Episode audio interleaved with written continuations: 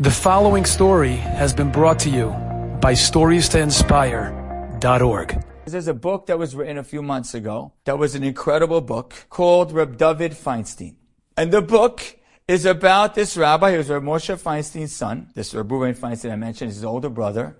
He passed away in his 90s and he was an unequivocal Gadol Hador and Posek Hador. That means any real serious question, like if you forget the Omer one night, any rabbi on the corner can answer that question. But whether you should pull the plug or pull out the ventilator of someone who's living or dying, or whether someone, God forbid, should abort a child, there's only very few people in the world who could answer that question. In America, the undisputed number one person to answer these questions was Reb David Feinstein, the son of Reb Moshe Feinstein. But what's so beautiful about this rabbi was an incredible learner and an incredible genius is I don't know if there's anyone else in, a, in the country who was more understated, more modest, and more humble than he. When I say that, I mean that he literally, if you would have walked into the yeshiva and seen him, especially while his father was still alive, you would have no clue that he was that person. He was literally till the end, he would fill the soda in the soda machines of his yeshiva because I'm helping the yeshiva save money. And you can read his book, one story after another, another is incredibly humble and beautiful. But then they have a few pages about his marriage. None of these stories are earth shattering alone. But when you put it all together, you start to see the person he was. When his, he and his wife were first married for many decades, they would go for walks together. Nice walks together. He lived in the Lower East Side, Manhattan. They'd go for walks together. They'd sit on a bench together when it was time for them to sit. For years they did this. Another thing he did is that whenever he went to any event with his wife, he always walked on her pace. That means very often if you have a man who's a busy guy, I know one, you, what ends up happening is you're just like, you gotta go. So your wife just like, okay, hon, park the car and come after me or whatever. And he always walked at her pace. Doesn't matter if he was walking with a lot of other people, he waited for her to walk in the room, helped her with her coat, took care of her, and then he went to wherever he had to. He one time, someone saw him at a wedding. Again, this is the Gadol Hador. This is not some guy. This is the Gadol Hador, probably in his 60s or 70s or 80s at the time. He's at a wedding, and someone sees him going to the dessert table, takes a napkin, and starts putting some little desserts into the napkin. So a wealthy donor comes over to him and says, Rabbi, I never knew you liked these little cakes. I'll send a truckload to your house tomorrow. The rabbi doesn't say a word. He just walks with his napkin of cakes to the ladies section. He asks someone to get his wife. His wife comes over. He says, I know you like these cakes a lot, so I collected a bunch of them for you. When he was older, only a few years ago, he went on a trip to Israel with his wife. The tour guide took them all over Israel. They went to Kever Rachel, and then they were going to go to Marat Machpelah. He tells the tour guide, I'm sorry, take us home now. You sure? Yes, I'm sorry, we're ready to go back to the hotel or wherever they were staying. We're, we're done now.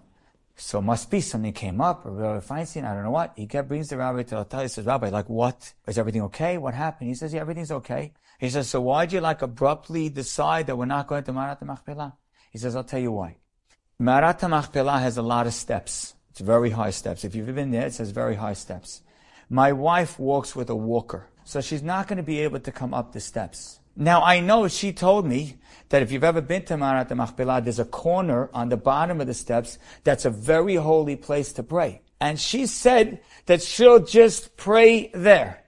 But I'm a very busy man and I'm involved with the Jewish world all the time. I am taking a vacation right now with my wife. If she can't go up, I'm not going up and that's why we're not going. Again, this is a rabbi who loves to pray and have an opportunity to pray at Marat Machpelah. Every one of us in this room, including me, every day of the week and twice on Sunday, would have told my wife, honey, you sit over here, I'll get you a chair, okay, I'll be quick. I gotta say hi to Abraham, Yitzchak, and Yaakov, pray for a couple of things we both need, and then I'll come back and we'll go back together. That's great for the talkers but it's not great for those, it's not enough for those that want to be something incredible. He once had a parlor meeting and he was going all day, I guess, fundraising, and he gets to the house where they're doing the parlor meeting, and he tells everyone, I'm sorry, I need a minute. I need to make an important phone call. So everyone's thinking like this phone call is very important. Like, what's it going to be?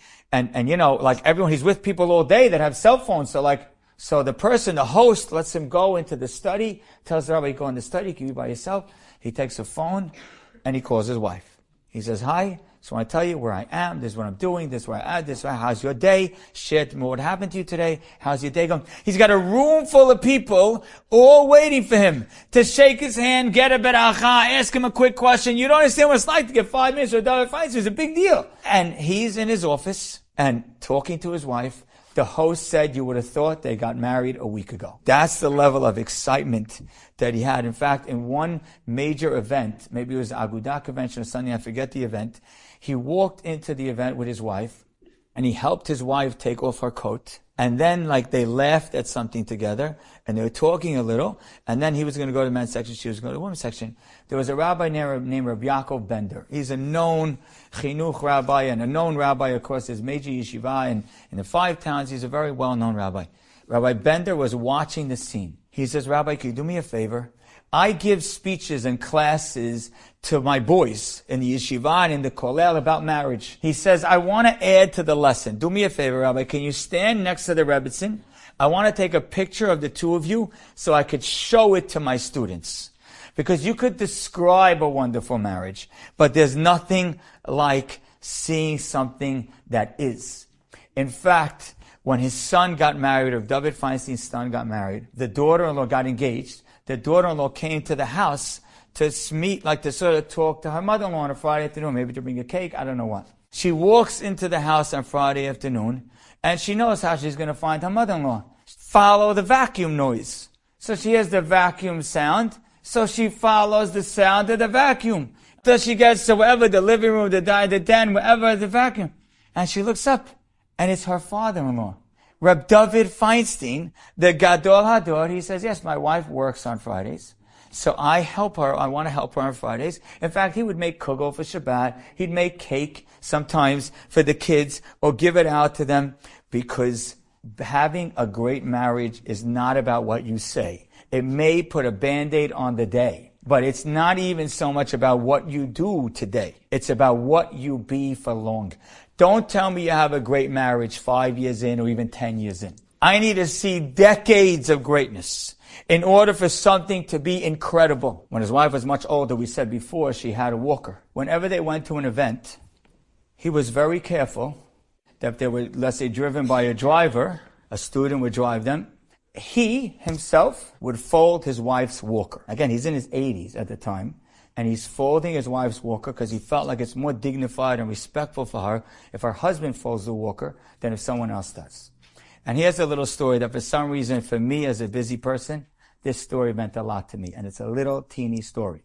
He was once at, let's say, an engagement party, something like that, of one of his grandchildren, a vart, of one of his grandchildren or great grandchildren, I don't know. And he's at the event, and he's, again, he's a great Gadol Hador. So how long do you think he's coming to the event for? So he comes to the event, he's there for a little while, as Mabruk to everybody, he's there, he's there a little while. And now he's there like even longer and longer and longer. And at some point, someone comes over to him and says, does the rabbi want, the Rosh Yeshiva want to, like, go home? He said, the Rebbitzin is having a nice time. As long as she is enjoying herself, I am going nowhere.